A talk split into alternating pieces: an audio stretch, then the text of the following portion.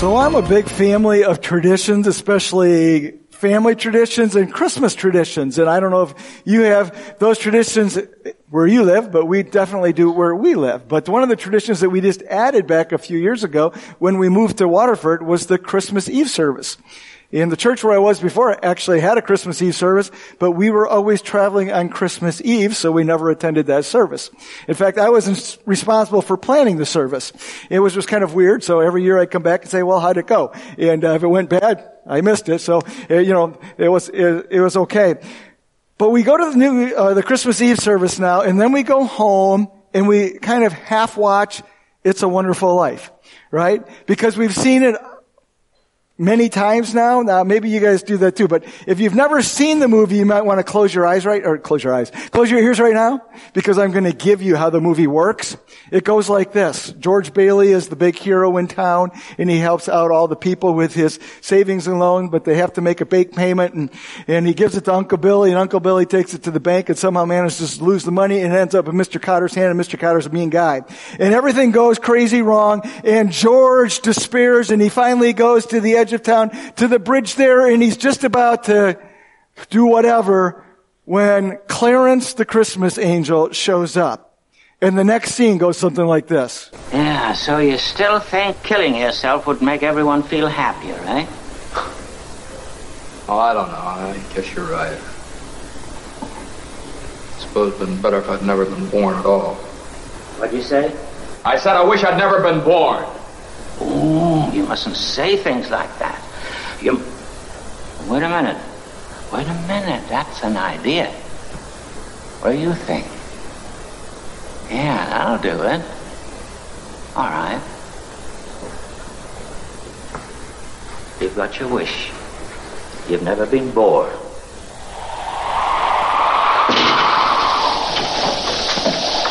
You don't have to make all that fuss about. Looks familiar, doesn't it? But maybe you can relate to George a little bit this Christmas season. Maybe you haven't said yet, I wish that I haven't been born. But maybe you've looked at what's going on in your life and you felt a little bit depressed and despondent. And maybe it's not horrible, but you're still struggling because maybe you can't make a payment or maybe somebody really has been out to get you and is giving you a hard time. Or maybe you're just completely overwhelmed right now and the to-do list just keeps getting longer and longer and longer. Or maybe you just need a little space, a little breathing room, and the pressures and the people and the noise and the confusion and the frustration and the stress just keeps loading up on top of you. Maybe somebody's taking advantage of you, maybe one of your kids is sick. Maybe one of your kids away from you is going through a hard time right now. But you look at your life and you think, you know, this just isn't all that fun right now. And everybody could talk about Merry Christmas and joy to the world and happy holidays, but that doesn't really describe my story. In fact, I'm not one of the three that's happy. I'm one of, or I'm one of those two of the three that's not very happy, who doesn't have very much joy in life. But the Christmas story tells us what? The angels came and they said to the shepherds, I have good news of great joy that's supposed to be for all the people. And the angels also told us where to find that joy. Just over the next hillside, in that stable, in a manger, you'll find a baby who is the Savior and who's Christ the Lord. And we're given the instruction and we're given the hope at the same time to find joy in Christmas. You know, the weird thing about that movie, uh, if you watch It's a Wonderful Life, it's considered a Christmas movie, I guess because it takes place on Christmas Eve in Bedford Falls. But it's really not that Christmassy if you watch it. I mean, they, the, the one kid plays Hark the Herald Angels sing about 18,000 times in the middle of the movie. And, you know, they have the tree at the end where the little bell rings, so we know that Clarence got his, his wings. But really, the, the plot of the story doesn't really depend on Christmas a whole lot. But here's what it does. It gives us an idea of what Christmas is all about. And it actually gives us a biblical idea of what Christmas is all about as well. See, according to the movie and according to the Bible, Christmas is about being human. Christmas is about being human. And if the angels came and said, joy to the world. Christ is born. So the angel said that Christmas is about joy. Then we could take those two thoughts together and say, you know what? There must be a certain amount of joy that's supposed to come in being human.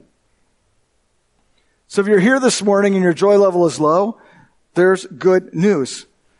You have the potential to experience great joy, and that potential is not only found in Christmas, it's actually found in the fact that you are sitting here this morning as a human. And I think all of us qualify. So let's look at John's version of the Christmas story today. And let's look at how being a human can actually add joy into our story here at Christmas. John chapter 1, we're going to start reading in verse number 11. And there's several different accounts of the, of the uh, Christmas story in the Bible. But this is John's. In verse number 11, he said, he came, talking about Jesus, he came to what was his own, but his own did not receive him. Yet to all who did receive him, to those who believed in his name, he gave the right to become children of God, children born not of natural descent, nor of human decision, nor of a husband's will, but born of God. And then this next verse is where we're going to really land this morning.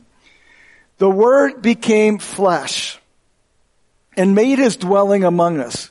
We have seen his glory, the glory of the one and only Son who came from the Father, full of grace and truth. John testified concerning him. He cried out saying, this is the one I spoke about when I said, he who comes after me has surpassed me because he was before me. And out of the full, out of his fullness we have all received grace after grace after grace. But that phrase in verse number 14 is where we really want to lock in this morning. The Word became flesh, or Jesus became human. And that's the essence of Christmas. God, the Son of God, left heaven to become a man.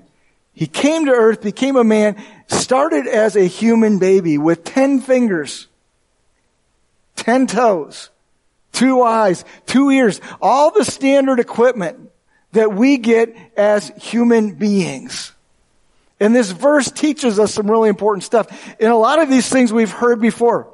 But let me just mention them because they're worthwhile. First of all, this verse teaches that Jesus came to be with us. That's an incredible thought, isn't it? That God wants to be with us, but we want to be with the people that we love.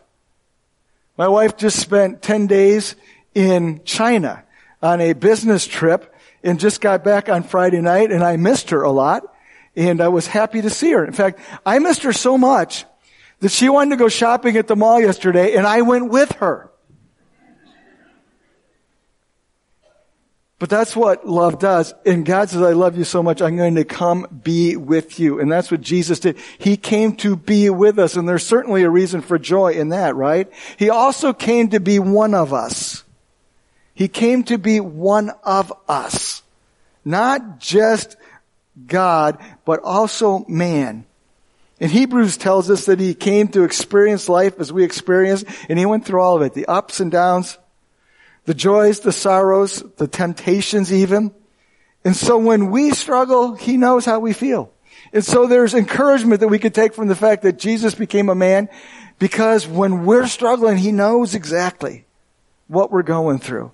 And whatever it is that's weighing heavy on you this morning, he gets that because he came to be one of us. He also came to die for our sins. Since man had sinned, man had to die for his sin. And so Jesus came to be the substitute as man to die on a cross for man's sin. And all of these points are true and we hear these mentioned from Christmas to Christmas to Christmas. But there's a lot more here in this verse that Jesus became flesh and dwelt among us.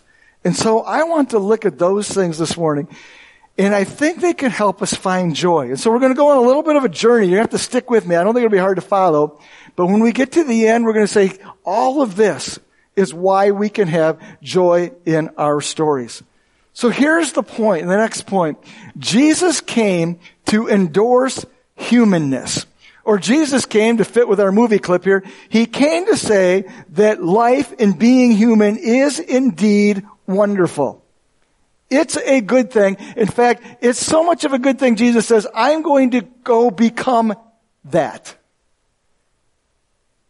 And he made the statement that being human is a good thing. It's not the first time that been said. You can go back into Genesis chapter 1, verse number 31. All through the creation story, God's been creating things and he steps back and says, oh, that's good. And then he creates man in the last day of creation and he steps back from the story and he says, oh, that's very good.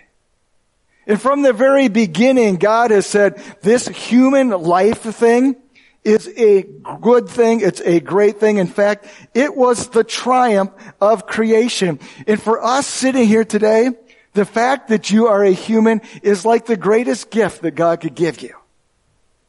You're not a dog. You're not a plant. You're a human. And Jesus came to endorse humanness and to say, it's a good thing. And he put a stamp of approval on humanity by becoming a man and by taking on flesh. Now that's important. The phrase there, Jesus became flesh, it uses a Greek word, sarx is the word, and it literally means flesh, like this stuff that's covering our bones. And it's making this point that he actually took on a body. And that's important to us as well. So the passage could read this, and the word talking about Jesus Christ took on a body or was given a body. Now, why does that matter? And this is where you stick with me a little bit here this morning. Our bodies define who we are as humans, and obviously we can't be a human without our body. It's pretty hard. And that's super important to us. But being human also means that we have a soul. And so both of these things are going on at the same time. We're more than just bodies. Bodies are who I am materially. My soul is who I am immaterially. And so we say body, sometimes we say soul and spirit, but we are both of these things at the same time, and both of these things are totally important to who we are as people, or who we are as humans. I've read this quote before and it's been attributed to C.S. Lewis and it goes like this. We don't have a soul. We are souls. We just happen to have a body. Now, first of all, there's no proof that C.S. Lewis ever said that quote. Secondly, it's a good thing because that is not a true statement. We don't have a soul. We are souls. We happen to have a body. No, the truth is we are bodies and we are souls at the same time. And they are somehow merged together. And so we could say it this way. We are ensouled bodies, or you could say it this way. We are embodied souls. But we are both of these things at the same time, but both of these things are necessary for us to be a person. And this matters because in our culture today, we are dealing with a type of what we call dualism. And it teaches this, that the body and the soul are two separate things. And that may not sound like a big deal, but it matters because of a lot of things that we see going on in society because we hear things like this. Well, the body is merely the place where I live. It's connected to me and yet it's separate. And so that means that I can use my body however I want or abuse it or misuse it or even despise it as I please because it's not me. And so the body just becomes a tool and the body gets misused and we see people get into all kinds of different things in our culture that you're like, how do they do that? Well, they do that because they separate it out. Well, this isn't me. That's just what I did over here. And a lot of things, even in the moral world, well, I can go off and do this. I can live this way because it's just my body. Well, no, they're connected. We also hear it this way, that I can have a body and be human and still not be a person. And where we're seeing this is in our, in, in the battle for the unborn. It used to be that we said, well, you know, when does life begin? That's not an argument anymore.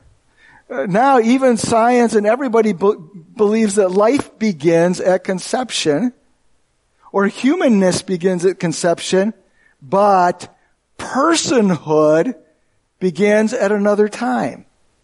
And so the body over here, the soul, the person over here, and we see that the argument has changed, but if we really understand what the Bible is teaching here, when we come together as body and soul is we know that both body, flesh, humanity, personhood, all of that takes place in that moment. And so Jesus comes to endorse humanness.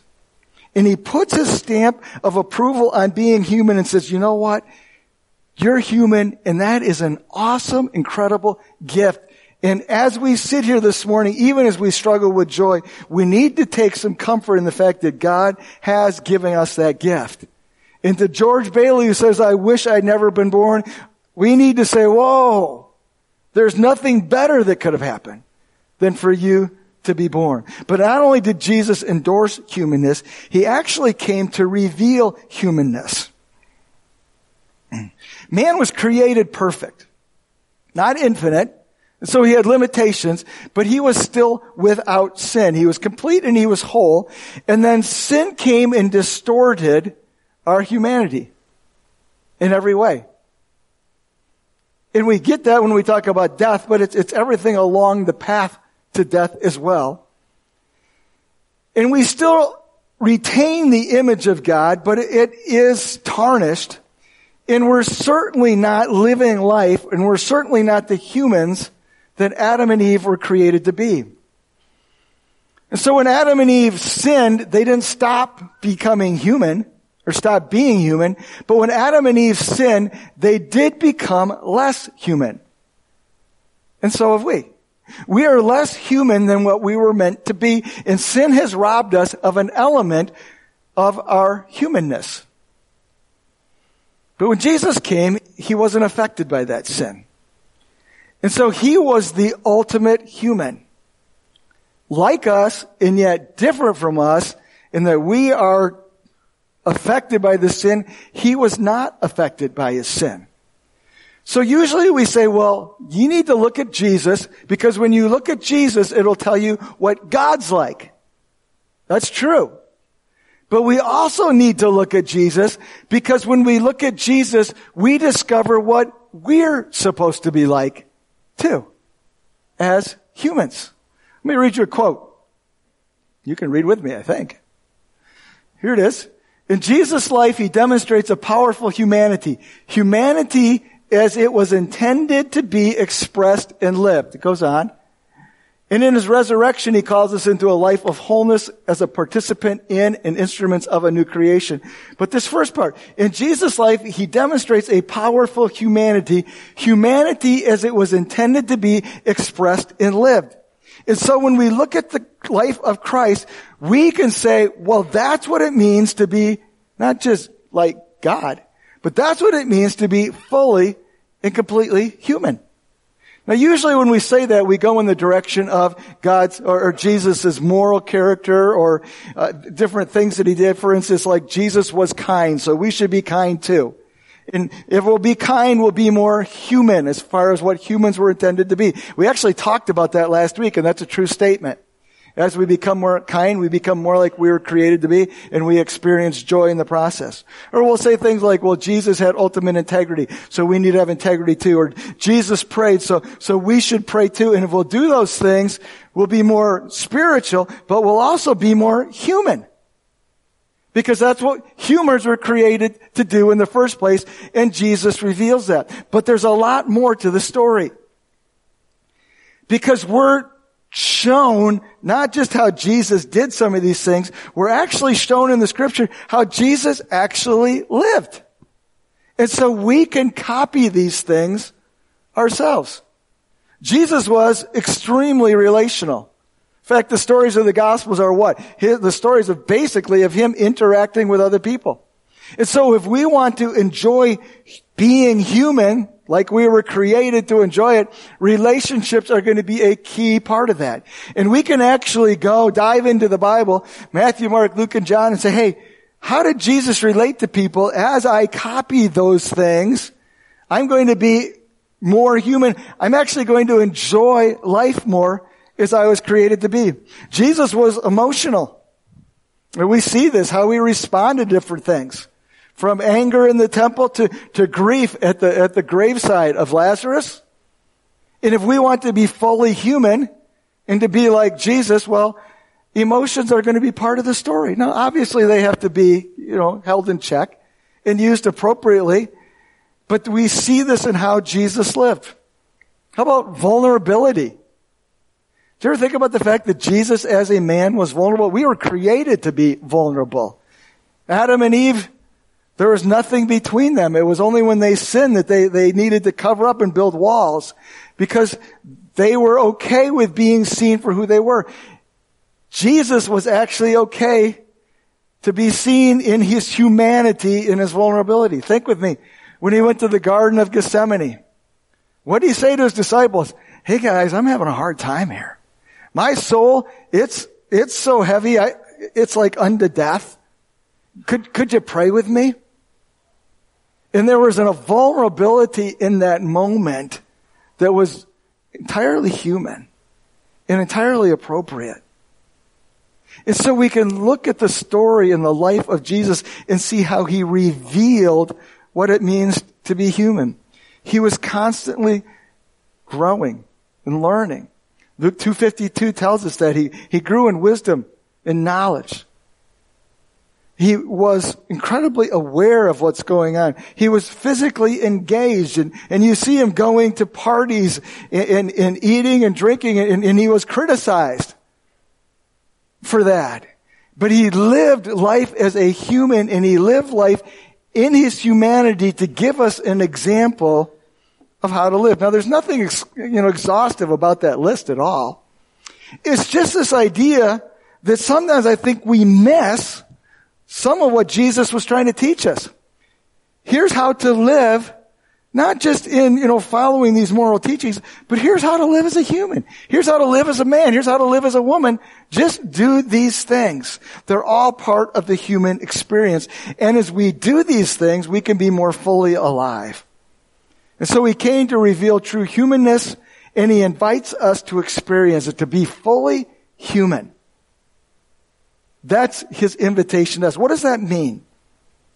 Well, it means to be alive with the breath of God, to be engaged with the people around us, to drink in the beauty of creation, to see, to hear, to feel, to taste, to smell, to engage, even at the risk of hurt or harm or disappointment.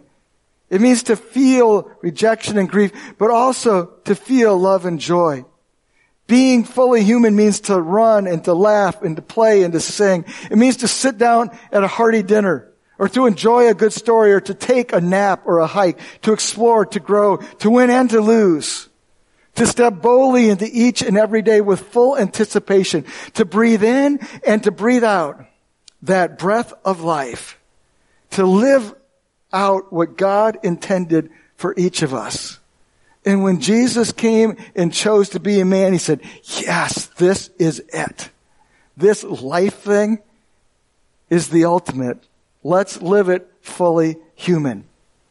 And then Jesus also came to restore humanness. In Jesus' life, this quote that we looked at earlier, in Jesus' life, he demonstrates a powerful humanity, humanity as it was intended to be experienced to live. It says this, in his resurrection, he called us into a life of wholeness as a participant in and instruments of a new creation. And I want us to think about this resurrection for just a minute. Because we talk about the fact that Jesus came as a baby. He came to go to the cross to die for man's sin. We already mentioned that. But he also came to rise from the dead as a human. Here's why that matters. Jesus, when Jesus walked out of the tomb, it wasn't just to provide physical evidence that death had been defeated. It wasn't so that he could show up again in the world and say, see, they killed me, but I'm back. That was part of it. And it was important that he be seen after the resurrection. And we even talk about that. Paul talks about that in Corinthians, all the different times when he was seen alive. But it was also to make a statement that physical death would not be the end of our stories. That there is a resurrection that comes And when the resurrection comes, we can experience that. But get this. When we are resurrected, it's our bodies that are resurrected. And we again live out this human life. Actually, for all of eternity. Paul talks about this in 1 Thessalonians 4. And if you can, I'd invite you to turn here. 1 Thessalonians 4. He talks about this aspect of the, of the resurrection. He says in 1 Thessalonians 4:13, brothers and sisters, we don't want you to be uninformed about those who sleep in death. So we want you to know what's going on with those who've already passed away. We don't want you to grieve like the rest of mankind who don't have hope. For we believe that Jesus died and rose again. And so we believe that God will bring with Jesus those who have fallen asleep with him. And so just to explain what this is talking about, Jesus died, rose again, went up into heaven, and someday he is coming back. We call this season Advent. We don't call it, and that means that Jesus is coming. Not that Jesus has come, but that he is actually coming. And Christmas is the promise that if he came once, he'll come a second time. And so Paul is talking about this second time that hasn't happened yet, but this second time when Jesus is going to come. And he says, we believe that God will bring Jesus, uh, will bring with Jesus those who have fallen asleep with him. So Jesus is going to bring back everybody who's, as a Christ follower, has passed away. So they have gone to be with him in heaven, and they're going to come back with him. Okay, we keep reading there. In verse number 15, it tells us, according to the Lord's word, we tell you that those who are still alive, who are left until the coming of the Lord, will certainly not precede those who've fallen asleep. And, and just to make it simple, He's saying now, when Jesus comes back that second time, there will be some who are alive, and there's a different set of rules for them. But for everybody who has died before, you know, before Jesus comes back, and that's everybody up to this point, they're going to come back with him. And then we get to number, verse number 16. For the Lord himself will come down from heaven with a loud command, with the voice of the archangel, and with the trumpet call of God. And then notice this next phrase and the dead in Christ will rise first. Is that confusing anybody? I thought we were coming back with Jesus and all of a sudden now we're rising from the dead. What's going on? Well, here's what happens when we die. We're bodies and souls united and death is the separation of that. And the soul is taken to heaven to be with Jesus and the body is actually put into the grave. And that's how it is going right now. Those who died are with Jesus, but their bodies are in the grave. And then Jesus is going to come back. And you know what happens?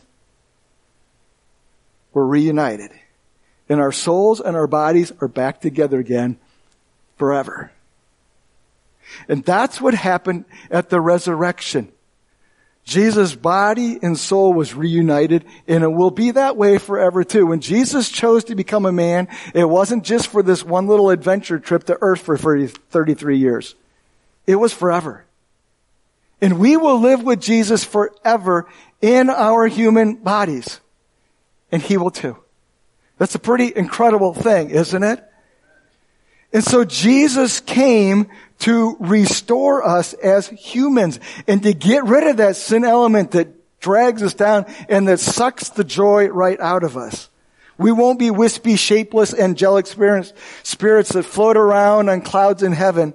We'll be human flesh just like we are now. And Revelation 21 tells us that the new heaven and the new earth come down and that's where we live.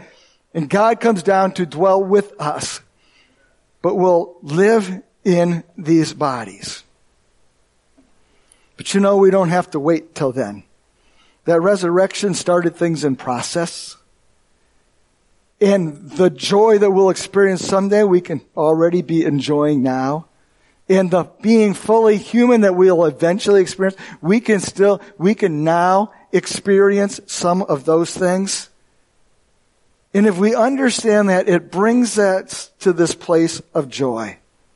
See, Jesus came to endorse humanness. Life is a wonderful thing. And God meant for it to be a wonderful thing. And the fact that you're here now is a wonderful thing. And the fact that you woke up this morning is a wonderful thing. And not only is it a wonderful thing, it's got a bonus attached to it. That you get to live this incredible life as you. Totally unique and different from everybody else. And so you get to experience this world as God created for you, and you get to experience that relationship that God wants with you as a unique individual. What a wonderful thing. Life is incredible, isn't it? And Jesus chose to take on humanness to say, not only are you loved by God, but you're also valued by God. And to say, God wants what's best for you. So he came to endorse humanness. He also came to reveal humanness. And I would say this to actually encourage it, where we look at life and say, this is a great thing. I want to live it. And I want to live it well. And how do I live it well? Well, I follow God's directions and I follow Jesus' examples. That doesn't mean there won't be hurts and disappointment and losses and all those things along the way. There will be. But as we go through those times, we can still lean into the fact that this is a wonderful gift that we have been given. And we can accept that invitation from God to live life as fully human. And then Jesus came to restore life. Isn't that interesting? Jesus didn't just come to save our souls. He came to save our bodies too. From the penalty and the effects of sin and death. And that's not yet. That's still coming. But that's the restoration that Jesus offers to us. But even while we wait for that, we wait with hope that yes, there will be a resurrection. But we also wait with hope because we have a resurrected Jesus already, who is part of our stories, who is in the present, giving us hope and giving us help and giving us His Holy Spirit. So we can live with the promise of a better future. Someday, someday, it's all going to be perfect. So maybe you came in this morning, you're kind of dragging and a little bit short on joy. I hope that in this story of Christmas, that Jesus became a human gives you some hope. And that you might be encouraged to grab a hold of your humanness and to grab a hold of this thing called life and that you would find the joy in it.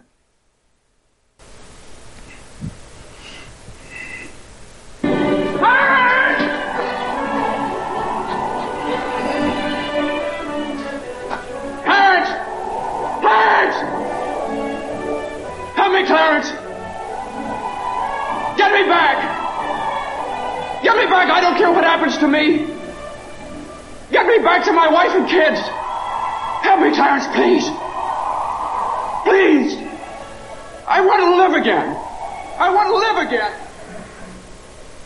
I want to live again. Please, God, let me live again.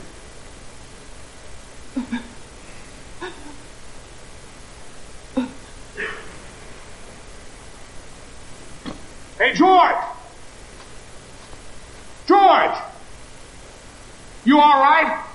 Hey, what's the matter? Now get out of here, Bert, or I'll hit you again. Get out. What the Sam Hill are you yelling for, George? You. George. Bert, do you know me? Know you? Huh. You kidding? I've been looking all over town trying to find you. I saw your car piled into that tree down there, and I thought maybe you. Hey, your mouth's bleeding. Are you sure you're all right? What you.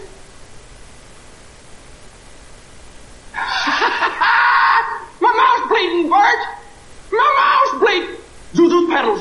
Zuzu... There they are! Bert! What do you know about that? Merry Christmas!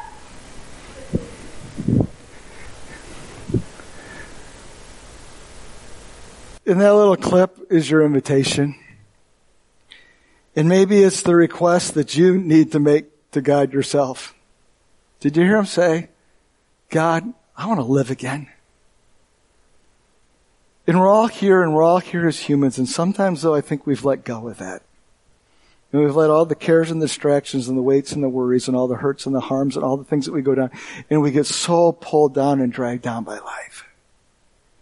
And Jesus comes at Christmas and says, I'll be a human too. Because it's an awesome thing.